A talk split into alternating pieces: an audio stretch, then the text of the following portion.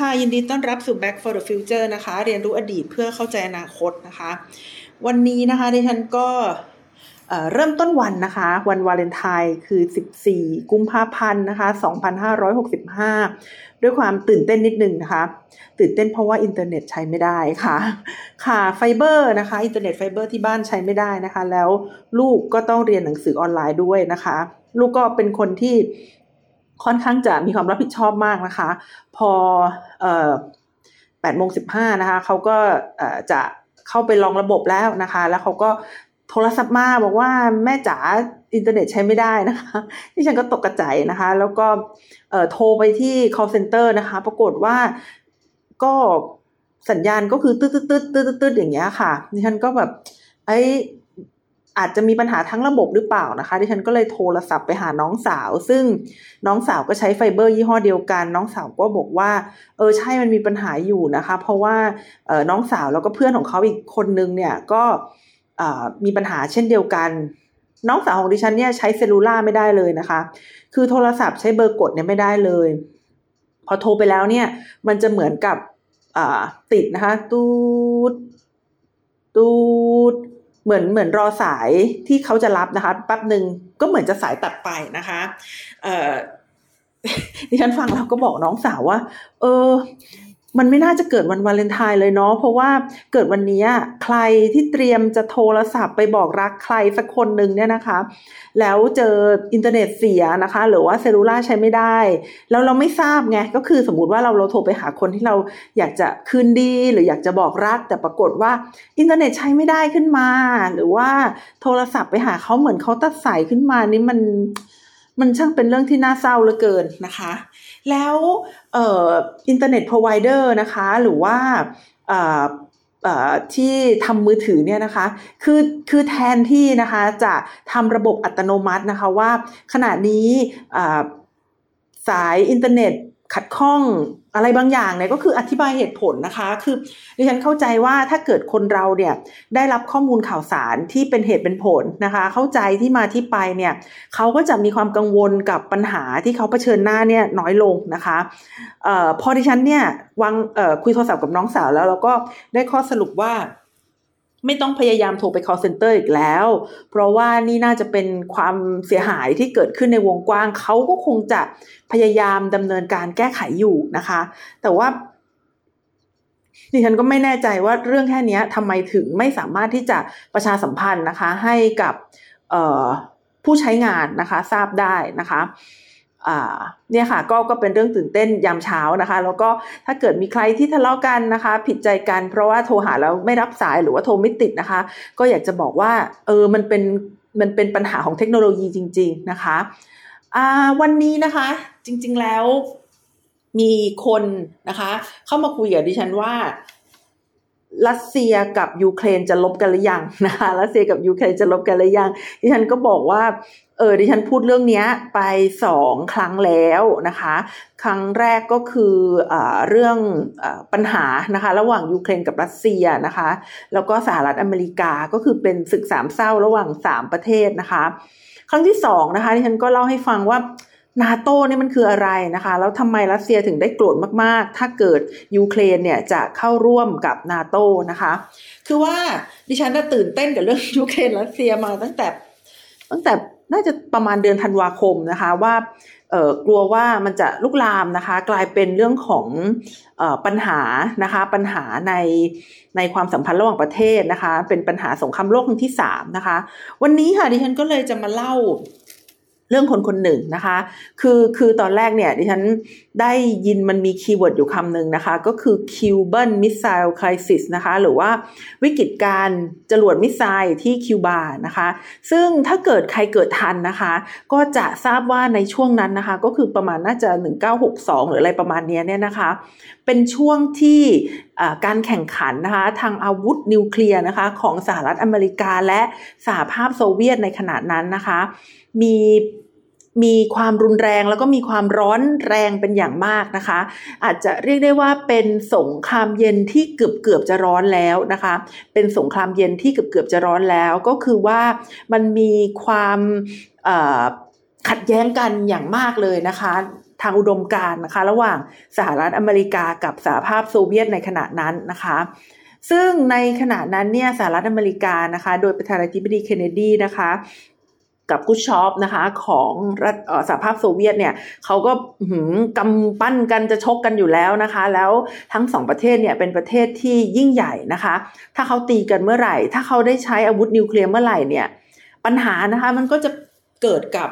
ประชาคมชาวโลกเลยนะคะ เพราะฉะนั้นเราอาจจะเรียกได้ว่าตั้งแต่วันนั้นจนถึงวันนี้นะคะ ครั้งนี้เนี่ยเป็นปรากฏการณ์ที่น่าจะใกล้เคียงกับ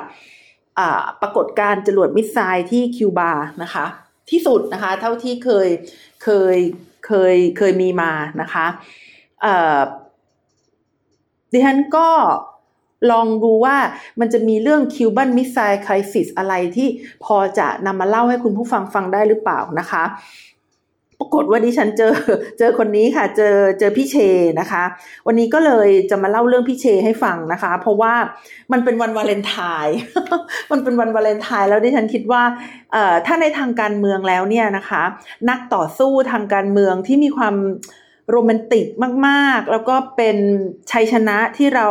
ไม่มีทางที่จะไปถึงนะคะ คนคนนั้นเนี่ยก็จะเป็นใครไปไม่ได้เลยนะคะ นอกจากพี่เชของเรานะคะพี่เชของเรานะคะพี่เชเนี่ยฝรั่งเขาให้คำจำกัดความนะคะว่าเป็นนัก ปฏิวัติที่ไม่ยอมประนีประนอมนะคะ นักปฏิวัติที่ไม่ยอมประนีประนอมนะคะะไม่เห็นแก่ประโยชน์ของตัวเองเลยนะคะ ทุ่มเทนะคะ แล้วก็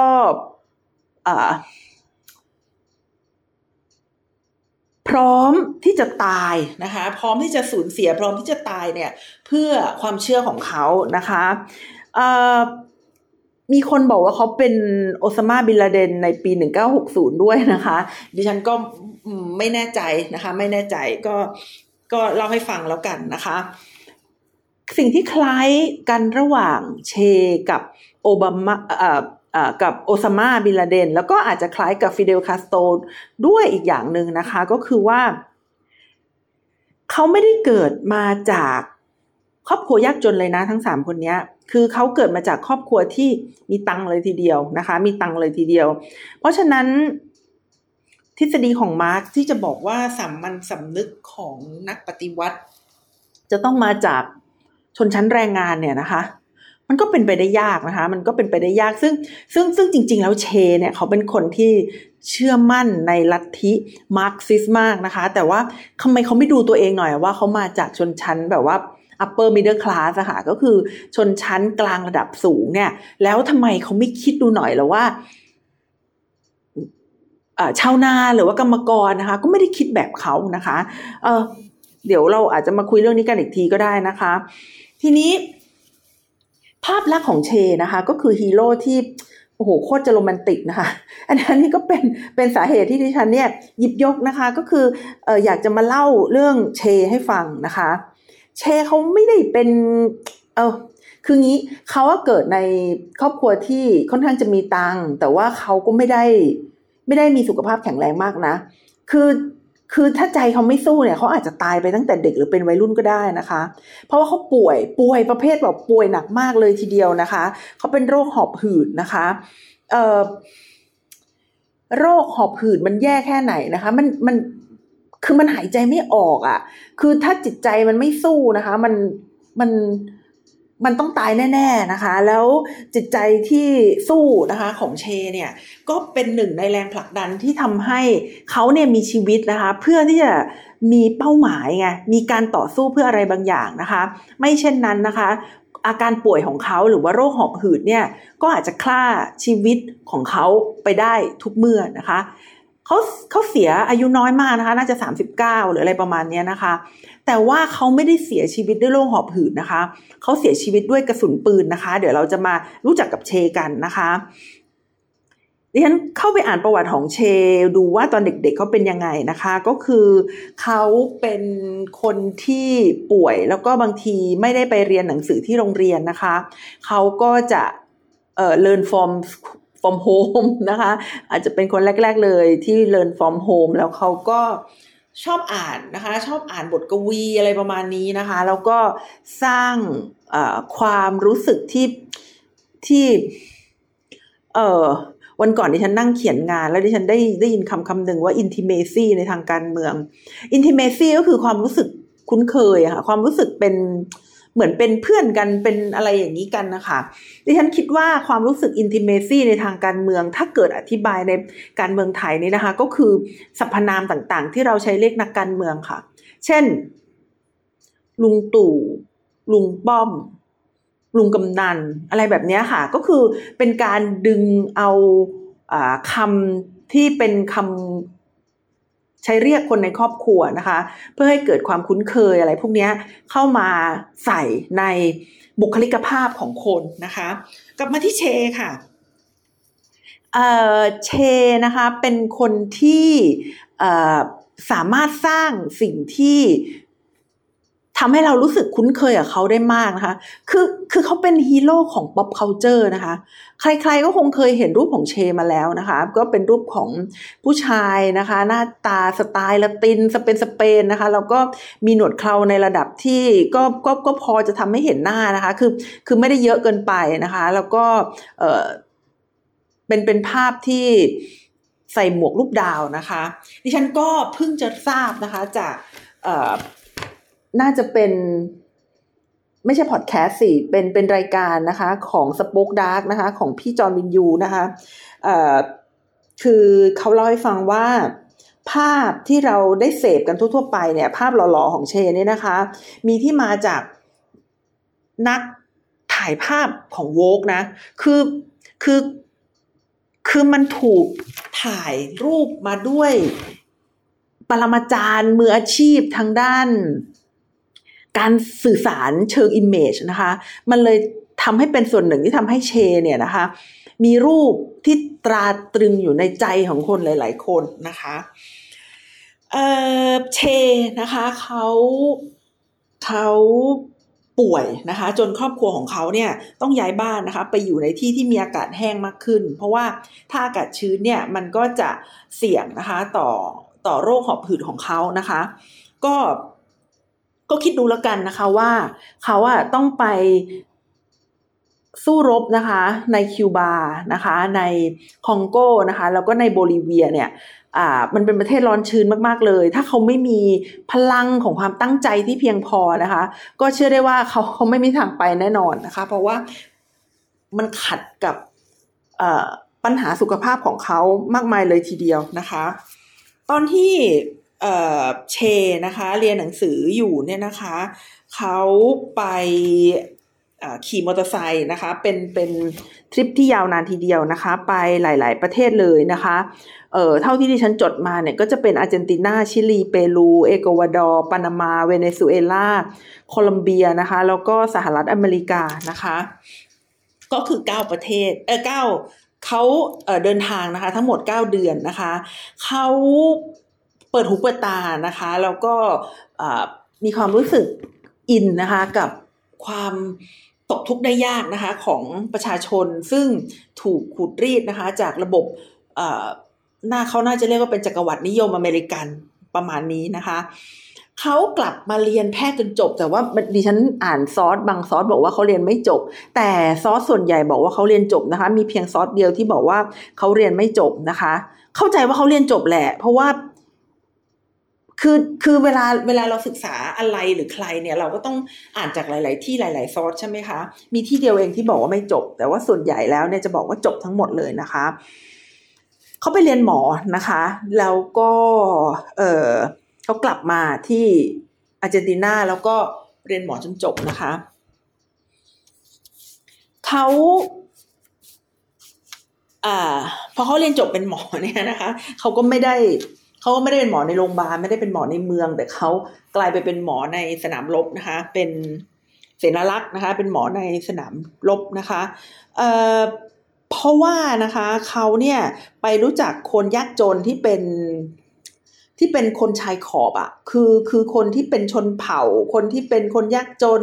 คนที่เป็นคนผิวสีนะคะ คนที่โดนขุดรีดนะคะ มาจากการใช้ ผู้นำของประเทศตัวเองเนี่ยนะคะมาขูดรีดตัวเขานะคะ ก็คือจักรวรรดินิยมอเมริกันในความคิดของเชเนี่ยเขาไม่จำเป็นต้องส่งกองทัพมานะคะ แต่ว่าเขาใช้การทำความรู้จักนะคะแล้วก็แลกเปลี่ยนผลประโยชน์กับชนชั้นนำนะคะในประเทศในโลกที่3เนี่ยนะคะ แล้วก็ขูดรีดผลประโยชน์นะคะ ไปที่ประเทศตัวเองนะคะ เพราะฉะนั้นแล้วเนี่ยเชเนี่ยนะคะเป็น เป็นคนที่เกลียดสหรัฐอเมริกามากนะคะจุดไหนที่ทำให้เขาเกลียดสหรัฐอเมริกามากนะคะมีบางซอสบอกว่าเขาไปที่กัวเตมาลานะคะ แล้วก็ประเทศกัวเตมาลาเนี่ยตอนนั้นนะคะ ก็เลือกตั้งประธานาธิบดี ซึ่งประธานาธิบดีก็มีความมุ่งมั่นนะคะในการกระจายอำนาจนะคะในการปฏิรูปที่ดินนะคะ และ เมื่อมีการปฏิรูปที่ดินเนี่ย มันก็หมายความว่าจะมีการนำทรัพย์สมบัติที่เป็นที่ดินออกมากระจายให้กับประชาชนยากจนนะคะสหรัฐอเมริกาเนี่ยซึ่งเป็นประเทศที่เข้าไปลงทุนในกัวเตมาลาเยอะแยะเลยเนี่ยนะคะเขาก็เลยไปแบ็กอัพรัฐบาลอีกฝ่ายหนึ่งนะคะที่ที่ไม่ต้องการสนับสนุนการกระจายอำนาจนะคะ แล้วก็การปฏิรูปที่ดินเพื่อที่จะให้ โกเตมาลาเนี่ยกลับไปเป็นระบบแบบเดิมอะ่ะก็คือไม่ไม่ต้องมีการปฏิรูปที่ดิน ก็เลยมีการทำรัฐประหารแล้วก็นำประธานาธิบดีของโกเตมาลาออกจากตำแหน่งนะคะ เชเห็นดังนั้นแล้วเชก็รู้สึกแบบว่ามันไม่ใช่ปะเพราะว่าประธานาธิบดีอะเขาก็ได้รับการเลือกตั้งโดยตรงมาจากประชาชน แล้วทำไมถึงถูกรัฐประหาร สาเหตุที่ถูกรัฐประหาร เพราะว่ามีนโยบายที่ขัดกับสหรัฐอเมริกา แล้วสหรัฐอเมริกามายุ่งอะไรนะคะ เป็นเพราะว่าตัวเองเนี่ยสูญเสียผลประโยชน์นะคะที่จะได้รับจากสหรัฐอเมริกานะคะ เพราะฉะนั้นเมื่อนำเรื่องของจักรวรรดินิยมนะคะ มาบวกกับทุนนิยมเนี่ย ก็เลยทำให้สหรัฐอเมริกานะคะ ดูเป็นศัตรูของไม่ใช่กัวเตมาลานะศัตรูของทุกๆคนนะคะศัตรูของคนยากจนนะคะ ทุกคนในโลกเลยทีเดียวนะคะหลังจากนั้นเนี่ยนะคะเขาไปที่เม็กซิโกนะคะ ไปที่เม็กซิโกแล้วก็ไปรู้จักบุคคลคนหนึ่งนะคะ ที่จะเปลี่ยนชีวิตและความคิดของเขาไปตลอดกาลนะคะ คนนั้นก็คือ ฟิเดลคาสโตรนั่นเองนะคะฟิเดลคาสโตรนั่นเองนะคะ ซึ่งฟิเดลคาสโตรเนี่ยตอนนั้นไปอยู่ที่เม็กซิโกก็ไปฝึกฝึกกองกองโจรนะคะ เพราะว่าตอนนั้นเนี่ยเขาถูกเนรเทศออกมาจากคิวบานะคะเอ่อฟิเดลคาสโตนะคะอธิบายแผนการของเขาให้กับเชฟังนะคะ แล้วในที่สุดสองคนนี้ก็คือผูกพันกันโดยปริยายประดุจพี่น้องนะคะ เพราะว่าต่างฝ่ายต่างก็อาจจะ คิดอะไรคล้าย ๆ กันนะคะ แต่วิธีปฏิบัติเนี่ยดิฉันเข้าใจว่าฟิเดลคาสโตเนี่ยน่าจะเป็นนักปฏิบัติคือเป็น practitioner นะคะ มากกว่ามากกว่าเชนะคะ เวลาเชเขาทำอะไรเนี่ยเขาอบรมการนำอย่างเดียวนะคะ บางทีก็มีปัญหากับเพื่อนร่วมเพื่อนร่วมทางบ้างเหมือนกันนะคะ แต่ว่าคาสโตเนี่ยเขาเป็นนักปณีประนอมได้มากกว่านะคะเอ่อตอนที่เขาไปเม็กซิโกเขาไปเจอ คาสโตนะคะ แล้วเขาก็ไปฝึกทหารด้วยกันนะคะ คาสโตเนี่ยนะคะก็มาจากครอบครัวชนชั้นกลางก็คือมาจากคนมีตังเหมือนกันนะคะ เป็นเป็นพวกคนมีตังอยู่ในคิวบาเหมือนกันนะคะ พ่อของเขาเนี่ยเป็นเจ้าของที่ดินนะคะ ก็หลายพันเฮกตาร์เลยทีเดียวนะคะ คาสโตเนี่ยจบกฎหมายเชียวนะ คือเรียนที่มหาวิทยาลัยฮาวาน่านะคะ แล้วก็ในช่วงที่เรียนเนี่ยเขาก็เป็นนักกิจกรรมทางการเมืองตัวยงนะคะ แล้วเขาก็ไม่ชอบบทบาทของสหรัฐอเมริกานะคะ ในการแทรกแซงทางการเมืองในละตินอเมริกาสองคนนี้เขาเลยคุยกันได้ไงคือจริงๆแล้วมีพื้นฐานจากทางบ้านที่ที่มีการศึกษานะคะ ไม่ได้ลำบากอะไรนะคะที่ฉันอ่านประวัติของสองคนนี้แล้วก็คิดว่าเออจริงเราก็ไม่ผิดนะที่แบบ ที่แบบเราจะไม่โรแมนติกเท่าเขาอะค่ะ เพราะว่า เพราะว่าภาระที่บ้านมีนะคะคือคือดิฉันก็ไม่แน่ใจว่าถ้าเกิดออยากจะอยากจะช่วยคนอื่น แต่ว่าตัวเองก็แบบมีความลำบากมากนะคะ มีความว่าจะต้องดูแลคนในครอบครัว มีความชีวิตติดลบนะคะ มีความ ลำบากในหลาย ๆ เรื่องเนี่ยมันมันจะทำตาม passion หรือว่าความต้องการของตัวเองได้มากน้อยเพียงใดนะคะอะกลับมาที่เชนะคะ เชนะคะเขาจัดตั้งนะคะจัดตั้งกองกำลังนะคะร่วมกับคาสโตนะคะคือคาสโตเนี่ยจริง ๆ แล้วไปเม็กซิโกเนี่ยก็ไม่ได้อยากไปนะคะคือถูกถูกถูกในประเทศไป เพราะว่าเขาเคยจับอาวุธขึ้นมาต่อสู้กับรัฐบาล แล้วพอดีว่าสู้ไม่ได้นะคะ เขาถูกตัดสินจำคุก 15 ปีนะคะ แต่ว่าเนื่องจากครอบครัวเขาเป็นครอบครัวที่มีอิทธิพลนะคะ ก็เลยไปเจรจาอะไรกันประมาณนั้นแหละ ในที่สุดก็จำคุกเพียงแค่สองปีนะคะ เขาถูกปล่อยตัวออกมานะคะ แล้วก็หนีไปเม็กซิโกนะคะ แล้วก็วางแผนทำสงครามกองโจรนะคะ เพื่อที่จะล้มล้างรัฐบาลนะคะของของคิวบานะคะ ในรายละเอียดนะคะที่ฉันจะไม่ขอเข้าไปพูดถึงนะคะ แต่ก็เล่าให้ฟังนะคะว่าเออเออสองคนนี้คือคาสโต จริง ๆ ก็มีลาอูด้วยลาอูก็คือน้องของคาสโตนะคะอ่าเรียกได้ว่าตระกูลคาสโตกับเชเนี่ยนะคะ ช่วยกันอยู่สองปีเท่านั้นเองนะคะ ก็สามารถขับไล่รัฐบาลหุ่นเชิดนะคะของสหรัฐอเมริกา ซึ่งออตอนนั้นประธานาธิบดีเขาชื่อบาติสตานะคะก็สามารถขับไล่ออกไปได้สำเร็จนะคะพอขับไล่ออกไปได้แล้วเนี่ยนะคะ เชก็เข้าไปดำรงตำแหน่งรัฐมนตรีที่เกี่ยวกับกระทรวงเศรษฐกิจต่างๆ เป็นผู้ว่าการแบงค์ชาติอะไรประมาณนั้นด้วยนะคะ กระทรวงการคลังกระทรวงอุตสาหกรรมนะคะ วิธีคิดของเชก็คือเขาไม่ต้องการให้เศรษฐกิจของคิวบาเนี่ยถูก อ่าคือคือไม่อยากให้คิวบาส่งออกน้ำตาลอย่างเดียวนะคะเขาอยากให้คิวบาเนี่ยมีความหลากหลายในการผลิตสินค้านะคะ เพื่อที่จะสามารถพึ่งตัวเองได้มากขึ้นนะคะ แต่ว่าจริง ๆแล้วเนี่ยเขานะคะเขาก็ไปช่วยตัดอ้อยนะ คือคือคือเขาเป็นแบบมาร์กซิสต์ขนานแท้ไงที่ที่เป็นแนวแนวแบบเอ่อสนับสนุนแรงงานแล้วก็งานอาสาสมัครนะคะ คือเขา เข้าใจว่าทุกคนเหมือนเขามั้งคะคือขนาดเขาเป็นหอบหืดก็ทำยังทำได้เลยนะคะยันจำได้ว่าเคยอ่านงานของอาจารย์ธเนศธเนศอาจารย์ธเนศวงยานาวานะคะอาจารย์ธเนศเคยเขียนเรื่องเช แล้วก็เล่าตอนนั้นแกมาเปิดตัวหนังสือแล้วก็มาเล่าให้ฟังด้วยนะคะว่าเชเนี่ยปฏิเสธที่จะสร้างลิฟต์นะคะ ในอาคารหนึ่งนะคะ อาคารนั้นอะ สูงสามชั้นหรืออะไรประมาณเนี้ยคือคือคือเชปฏิเสธที่จะสร้างลิฟต์นะคะ แล้วพอเขามาถามว่าทำไมถึงไม่สร้างลิฟต์นะคะ เชก็บอกว่าฉันเป็นหอบหืดฉันยังเดินขึ้นบันไดได้สบายๆเลย แล้วคุณเป็นอะไรไม่ได้ป่วยอะไร ก็ไม่ควรที่จะ ไม่ไม่ควรที่จะสร้างลิฟต์ก็คือควรที่จะขึ้นให้ได้นะคะ ซึ่งมันก็เป็นเป็นอีกด้านหนึ่งที่แบบอุ้ยตายแล้วทำไมเขาคิดอย่างนี้นะคะ คือตอนนั้นที่ฉันฟังแล้วฉันก็แบบเอาแล้วถ้าเกิดเขาพิการหรือว่าอะไรยังไงอะ่ะ คือทำไมเอาตัวเองเป็นที่ตั้งจังเลยอะแล้วแล้วไม่คือคือคือเขาคิดว่าความสำเร็จมันจะมาจากการทำงานหนักนะคะอันตรงนั้นที่ฉันก็เชื่อ ฉันก็เชื่อมาตั้งแต่สมัยไหนแล้วว่า ความสำเร็จมาจากการทำงานหนักนะคะ แต่ว่าที่ฉันก็เชื่อเช่นกันนะคะ ว่าถ้ามีเทคโนโลยีนะคะ มันก็มันก็จะดี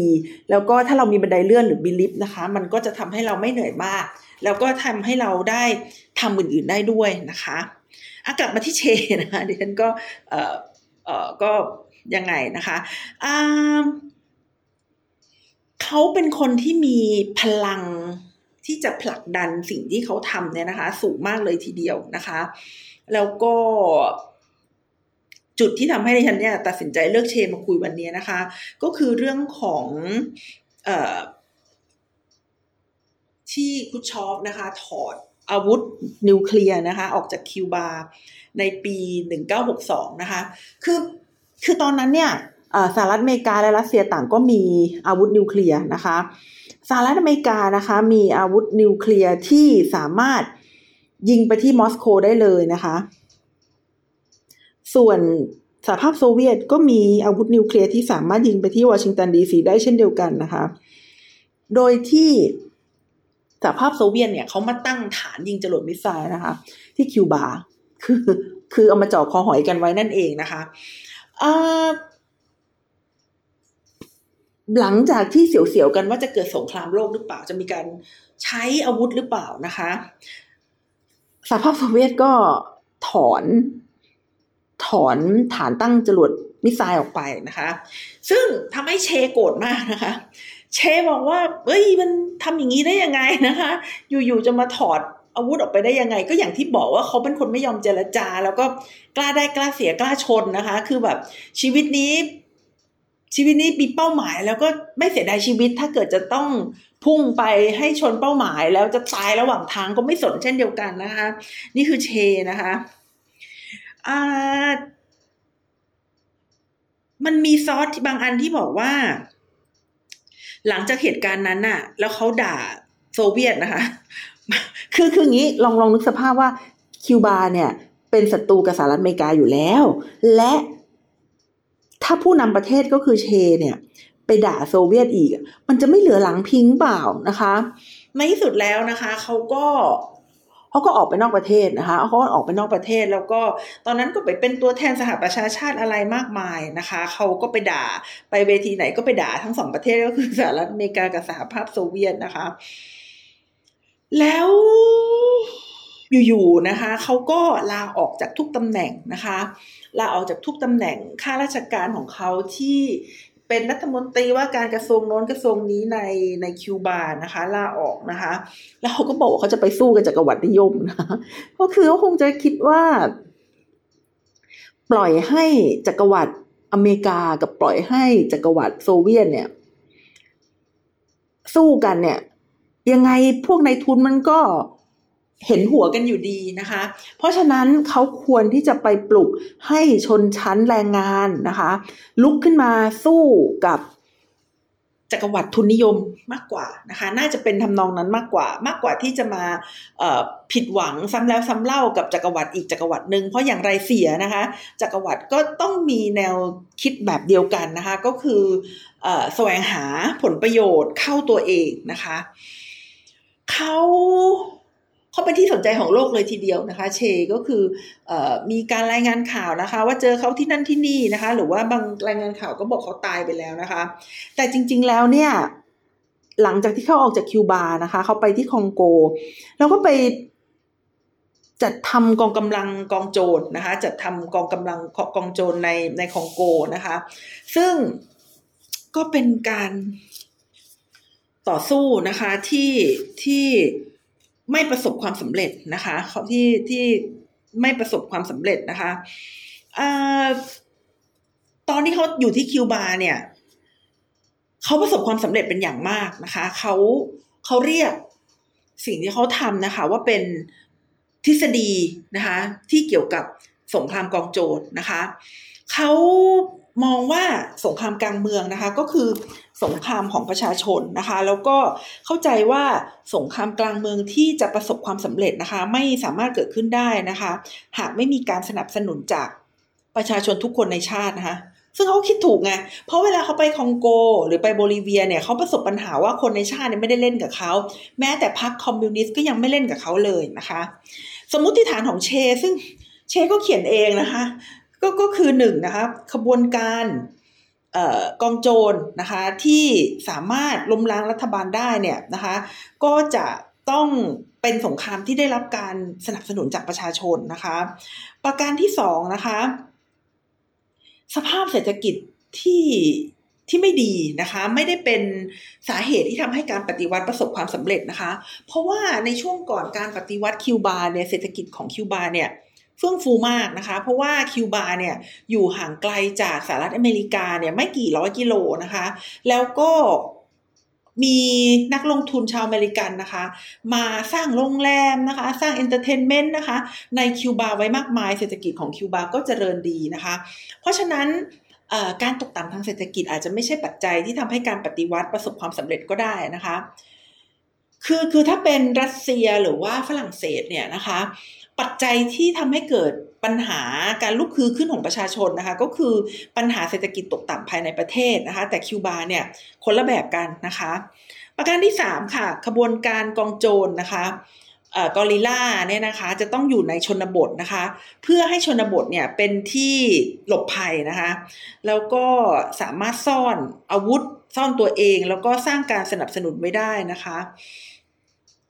เชยังได้พัฒนากฎ 3 ข้อเกี่ยวกับการทำสงครามกลางเมืองนะคะ กฎข้อที่1นนะคะก็คือพลังของประชาชน สามารถเอาชนะค่าศึกได้นะคะสองนะคะสถานการณ์แห่งสงครามสามารถเกิดขึ้นได้โดยการต่อต้านนะคะ ไม่ต้องรอให้สุกงอมใด ๆนะคะ แล้วก็สามนะคะพื้นที่ในชนบทเป็นพื้นที่ที่เข้มแข็งที่สุดนะคะสำหรับการทำสงครามกลางเมืองนะคะ มันก็มาจากสมมติฐาน3ข้อที่ดิฉันให้เล่าให้ฟังไปแล้วในข้างต้นนะคะ ซึ่งขั้นตอนของการทำสงครามกลางเมืองเนี่ยก็จะมีอยู่ 3 ขั้นตอนนะคะ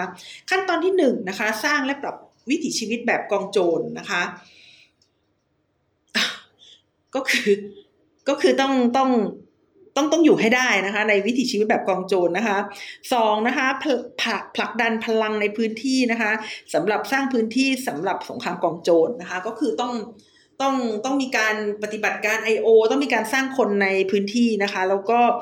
โจมตีศัตรูในที่โล่งนะคะ โดยเน้นที่การสื่อสารแล้วก็ฐานทัพเป็นพิเศษนะคะเขาก็จะเป็นเออหลักๆเลยนะคะของค่ะเออของของเชนะคะเออเชไปที่คองโกอย่างที่ได้บอกแล้วนะคะ ซึ่ง ทำสงครามก็ประมาณปีหนึ่งนะคะเราก็ไม่ไม่ได้อะไรเลยนะคะแล้วเขาต่อมาเขาก็หนีกลับไปที่คิวบานะคะเขาคิดว่าจะกลับไปทำการปฏิวัติที่อาร์เจนตินา แต่ว่าพรรคคอมมิวนิสต์ที่ประเทศอาร์เจนตินาก็ไม่ได้ต้อนรับเขานะคะ คือคือจะทำงานการเมืองมันต้องมีความยืดหยุ่นนิดนึงนะคะ แต่ว่าเขาเขาอาจจะไม่ยืดหยุ่นนะคะเราก็เลยทำให้การปฏิบัติการของเขาเนี่ย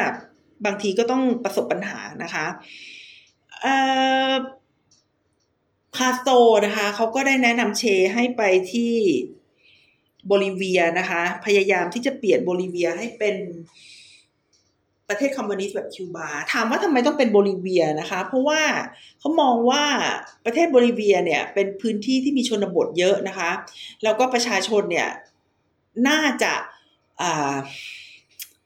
ลำบากแล้วก็น่าจะถูกผลักดันให้เข้ากับขบวนการนะคะ ของเชได้ง่ายนะคะ เชเข้าไปในโบลิเวียนะคะ มีกลุ่มกองโจรนะคะ เพียงหยิบมือเดียวนะคะร้อยี่สิบคนเท่านั้นนะคะ พร้อมด้วยอาวุธนะคะ แต่ว่าตอนนั้นเนี่ยคือคือเชเป็นที่รู้จักแล้วเขาคว่ำรัฐบาลบาติสตาแล้วนะคะ แล้วก็เขาเนี่ยถูกติดตามโดย CIA อยู่แล้วนะคะ แล้วพอ CIA ทราบว่าเชไปที่โบลิเวียนะคะ เขาก็เลย ส่งกลุ่มเจ้าหน้าที่นะคะไปที่โบลิเวียเพื่อที่จะไปไปจัดการกับเชนะคะพรรคคอมมิวนิสต์ที่โบลิเวียก็ไม่ได้ต้อนรับเชคือแบบเชเข้ามาแล้วแบบคุยกับคนหรือเปล่าก็ไม่รู้นะคะ คุยกับคนหรือเปล่าก็ไม่รู้นะคะเขาต้องต่อสู้กับกองทัพ Ranger ที่ได้รับการฝึกฝนจากสหรัฐอเมริกาที่ทำสงครามในป่านะคะ ซึ่งในไดอารี่ของเชนะคะมันมันเศร้ามากทีเดียวนะคะ เขาเขียนไว้ว่าเขาประสบกับความยากลำบากนะคะ แล้วก็ไม่สามารถติดต่อกับโลกภายนอกได้นะคะ เขาบอกว่ามีคนของเขาเนี่ยมีเหลืออยู่แค่ยี่สิบสองคนนะคะ จากที่เข้าไปร้อยี่สิบคนนั่นแหละ แล้วเขาก็ไม่สามารถที่จะทำให้คนพื้นที่เขาเนี่ยหันมาสนับสนุนเขาได้เลยนะ คือคือ ทำสงครามจิตวิทยาไม่ประสบความสำเร็จอย่างยิ่งอะประชาชนไม่ช่วยอย่างยิ่งนะคะ เขาบอกว่ามีสามคนที่ที่เป็น disability รวมทั้งฉันด้วยเขาเขาพูดอย่างนี้ แต่ว่าดิฉันไม่แน่ใจว่าคำว่า disability ของเขาคืออะไรก็น่าจะป่วย น่าจะมีปัญหาเพราะว่าอย่างที่ได้บอกว่าเขาเป็นหอบหืดนะคะ แล้วเขาป่วยนะคะ ป่วยเป็นโรคบิดด้วยนะคะ แล้วก็เออโรคหอบหืดคืออะไรโรคหอบหืดเนี่ยนะคะ เป็นโรคที่เกิดจากการอักเสบเรื้อรังของหลอดลมนะคะทำให้เยื่อบุและผนังหลอดลมตอบสนองต่อสิ่งกระตุ้นจากสิ่งแวดล้อมนะคะมากกว่าปกตินะคะ ก็คือคือคนธรรมดาอาจจะอยู่ได้ แต่ว่าคนที่เป็นโรคหอบหืดแล้วมันมีเกสรดอกไม้ หรือมันมีการเปลี่ยนแปลงอุณหภูมิอย่างรวดเร็ว หรือว่ามีสารพิษ สารเคมีที่อาจจะออกมาจาก ดอกไม้นะคะ หรือว่าอะไรในป่าเนี่ยก็จะทำให้เขาเนี่ยตอบสนองต่อความผิดปกติเหล่านั้นเนี่ยได้ได้ได้ง่ายมากกว่าคนอื่นนะคะ มันทำให้หายใจไม่สะดวกนะคะ มันทำให้มีเสียงบีบไปหายใจแล้วมีเสียงนะคะ เหนื่อยหอบไอเลื้อรังแน่นหน้าอกนะคะ ซึ่งอาการนี้มันจะมาช่วงช่วงที่อากาศมันเปลี่ยนแปลงนะคะ ก็คือ อาจจะเป็นช่วงก่อนนอน ซึ่งมันก็ทำให้นอนไม่หลับนะคะ เป็นช่วงเช้ามืด ซึ่งอาจจะทำให้หมดแรงไปทั้งวันได้นะคะเอ่อมันเป็นโรคที่ทำให้คนเสียชีวิตได้เลยทีเดียว ก็ถือว่าคุณคุณเชนี่เขาก็ป่วยหนักมากทีเดียว แล้วก็น่าจะเป็นอย่างที่ครอบครัวเขาพูดนะคะ คือ ถ้าเขาไม่มีความมุ่งมั่นตั้งใจเนี่ยเขาอาจจะมีชีวิตรอดไม่ได้ มาถึงในช่วงที่เขาเป็นวัยรุ่นก็อาจจะเป็นได้นะคะเเดือนตุลาคมนะคะ หลังจากที่คือเดือนกันยาเนี่ยเขาถูกเราไม่มากมายนะคะ ในเดือนตุลาเขาก็เขาก็ถูกประกาศว่าเสียชีวิตแล้วนะคะ ก็คือมีการจับตัวเขาได้แล้วก็นำเขาไปยิงปังปังปังปังเนี่ยนะคะ แล้วจนเขาเตายแล้วก็มีการตัดมือเขาไปพิสูจน์อัตลักษณ์ที่อาร์เจนตินานะคะ แล้วก็เพิ่งจะมาขุดศพเขาเจอนะคะ ในปี 1997 นี่เองก็คือเพิ่งจะเห็นหลุมศพของเชนะคะ เออนั่นพอนึกออกแล้ว นั่นน่าจะเป็นช่วงที่อาจารย์ธเนศเขียนเขียนอะไรเกี่ยวกับเชพอดีเรียนก็เลยได้ได้อ่านหรือเปล่า ก็นั่นน่าจะเป็นอย่างนี้นะคะ ทีนี้ในฉันอ่านเรื่องเชเนี่ยด้วยคำถามสงสัยมากเลยนะคะ ว่าทำไมต้องเป็นโบลิเวียนะคะ คือคือไปโบลิเวียทำไมนะคะคำตอบก็คือนะคะ เชเนี่ยเขาไม่ได้ ไม่ได้คิดว่าประเทศมันถูกแบ่งแยกโดยโดยโดยเชื้อชาติหรือว่าภาษาหรือว่าอะไรที่เราเห็นกันนะแต่ว่าเชก็เห็นคนก็คือคนเหมือนกันนะคะเออสัญชาติมันมาทีหลังความเป็นคนมันมาก่อนนะคะ เขาต้องการที่จะทำการปฏิวัตินะคะ ไปไปทั่วโลกนะคะ โดยที่มีโบลิเวียเนี่ยเป็นศูนย์กลางนะคะของการปฏิวัตินะคะ เขาพยายามทำสงครามกองโจรแบบที่เขาเคยประสบความสำเร็จมาแล้วนะคะ ในคิวบานะคะ เขาก็เดินทางไปที่โบลิเวียนะคะ แล้วไม่ถึงปีไม่ถึงปีนะคะ เขาก็ประสบความล้มเหลวนะคะ เชเข้าไปในโบลิเวียโดยโดยประมาทเป็นอย่างยิ่งนะคะ อาจจะไม่รู้ด้วยซ้ำนะคะ ว่าในประเทศนั้นมีอะไรนะคะ คือโบลิเวียเนี่ยเป็นประเทศที่มีคนพื้นเมืองเนี่ยเป็นเปอร์เซ็นต์มากที่สุดในละตินอเมริกาเลยนะ คือละตินอเมริกาไม่ได้เป็นภูมิภาคที่ปราศจากผู้คนนะ ตอนที่โคลัมบัสไปเจอแล้วบอกว่าเป็นโลกใหม่เนี่ย เป็นโลกใหม่ของตะวันตก แต่ไม่ใช่เป็นเป็นโลกใหม่แบบแบบเลยทีเดียวเพราะว่าเขามีคนอยู่ แต่ว่าคนในละตินอเมริกานะคะ เสียชีวิตไปถึง 90%เพราะว่าหลาย ๆ อย่างนะคะเเสียชีวิต อาจจะจากอาหารไม่พอนะคะ โดนจับมาเป็นทาสนะคะ และที่สำคัญที่สุดนะคะก็คือโรคระบาดนะคะ โดยเฉพาะฝีดาษนะคะไข้ทรพิษนะคะ ที่ชาวยุโรปเนี่ยนำเข้าไปก็ก็ไม่ได้ตั้งใจจะเอาไประบาด แต่ว่าคือตัวเองเนี่ยป่วยจนเป็นโรคอยู่แล้ว แล้วก็พอเข้าไปในละตินอเมริกาเนี่ยเอาโรคนี้เข้าไปด้วย แล้วคนในละตินซึ่งไม่เคยเป็นมาก่อนก็เลย ก็เลยเป็นเป็นไปด้วยนะคะ คนก็เลยตายกันเยอะแยะนะคะ คือเชก็ไม่รู้ว่ามันเป็นสงคราม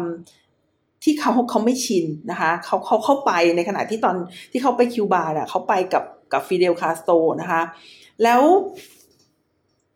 เชก็ไม่ใช่คนที่จะปณีประนอมนะคะ ดิฉันก็ไม่แน่ใจว่าเขาไม่มีเพื่อนเลยนะเขาบอกว่าไปที่โบลิเวียเนี่ยมีแต่เสียคนนะ ไม่ไม่สามารถหาพันธมิตร ได้เลยแม้แต่คนเดียวนะคะ เขาล้มเหลวนะคะ ทั้งในทาง tactic และในทางยุทธศาสตร์นะคะ แล้วก็รัฐบาลโบลิเวียก็ไม่ได้อ่อนแอขนาดนั้นนะคะ ส่วนหนึ่งก็เพราะว่าสหรัฐอเมริกาเนี่ยได้เคยเรียนรู้บทเรียนจากคิวบามาแล้ว แล้วก็รู้ว่าจะต้องทำอย่างไรที่จะจัดการกับสงครามกองโจรได้นะคะ สงครามกองโจรอาจจะประสบความสำเร็จได้เพียงระยะเวลาสั้น ๆ แต่ไม่ใช่ตลอดไปนะคะ ค่ะสำหรับวันนี้นะคะดิฉันก็ขอขอบคุณคุณผู้ฟังที่ได้ติดตาม แล้วก็เขียนจดหมายมาถามด้วยนะคะ ไม่ใช่จดหมายหรอกเอ้เป็น inbox นะคะ ค่ะสำหรับวันนี้ก็ต้องลากันไปก่อนค่ะ สวัสดีค่ะ